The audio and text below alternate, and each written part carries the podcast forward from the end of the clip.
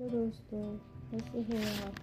आज हम गाने लेके आए हैं लाला बैकुंठ नारायण। लाला बैकुंठ नारायण जीवन पर एक के दो करने के पेड़ में लगे रहते थे। गंजूस इतना ना तो कभी उन्होंने गरीबों की सहायता की और ना ही उनको कभी कोई दान दक्षिणा दी। एक दिन वह ऐसा रोग से ग्रस्त होकर चार पर गिर गए। परिजनों जिन्होंने उनको बचाने की बहुत कोशिश की। पर अब आशा नहीं बची थी। स्वयं बैकुंठ नारायण को भी जीवन की अब कोई आशा नहीं थी। एक दिन उन्होंने सोचा, मैंने जीवन में कभी कोई दान नहीं दिया। तिजोरियाँ भरने में ही लगा रहा। भगवान के घर पहुँच कर क्या जवाब दूँगा? कम से कम एक गाय भी दान कर दूँ। कोई यह तो नहीं कहेगा कि मैंने दान नहीं किया। फिर उन्होंने अपने पुत्र को बुलाकर कहा, बेटा, एक गाय खरीद लाओ, मैं दान करना चाहता हूँ। जीवन का कोई भरोसा नहीं है, लेकिन ज़्यादा पैसे खर्च मत करना। कोई दुबली पतली गाय ही ले आना, जो कुछ ही दिनों में चल बसे। उसमें पैसे भी ज़्यादा खर्च नहीं होंगे, मुझे तो दान में ही देनी है।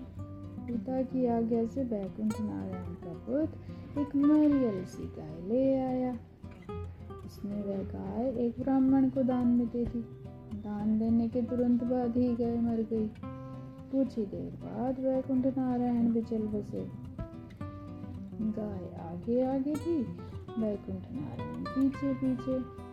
उसने लपक कर गाय की पूछ पकड़ ली और सीधा यमलोक जा पहुँचा। यमराज का दरबार लगा था। सभी जीव लाइन में खड़े थे। उनके कर्मों का लेखा जोखा लिखने वाले चित्रगुप्त यमराज से कुछ, सब कुछ बताए जा रहे थे। वैकुंठ नारायण की जब बारी आई तो चित्रगुप्त बोले, यमराज, इस बनिए ने जीवन भर कोई भी सदकर्म नहीं किया। बस तिजोरियाँ ही बढ़ता रहा, लेकिन मरने से पूर्व इसने एक मरियल सी गाय देने, दान देने का सदकर्म किया है। अतः यमलोक के नियमानुसार से एक दिन का स्वर्ग का तो हक है।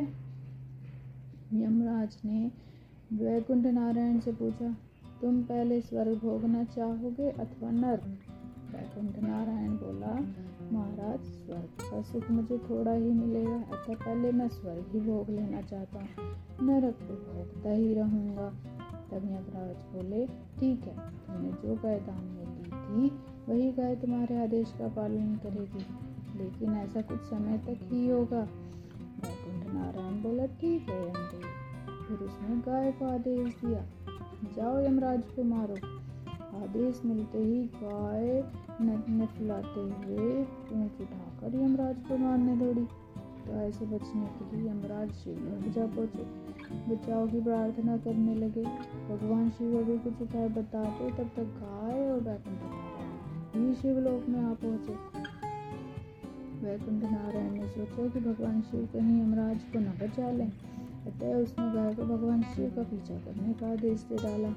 अब गाय भगवान शिव को मारने दौड़ी तो वह भी भाग भाग पड़े।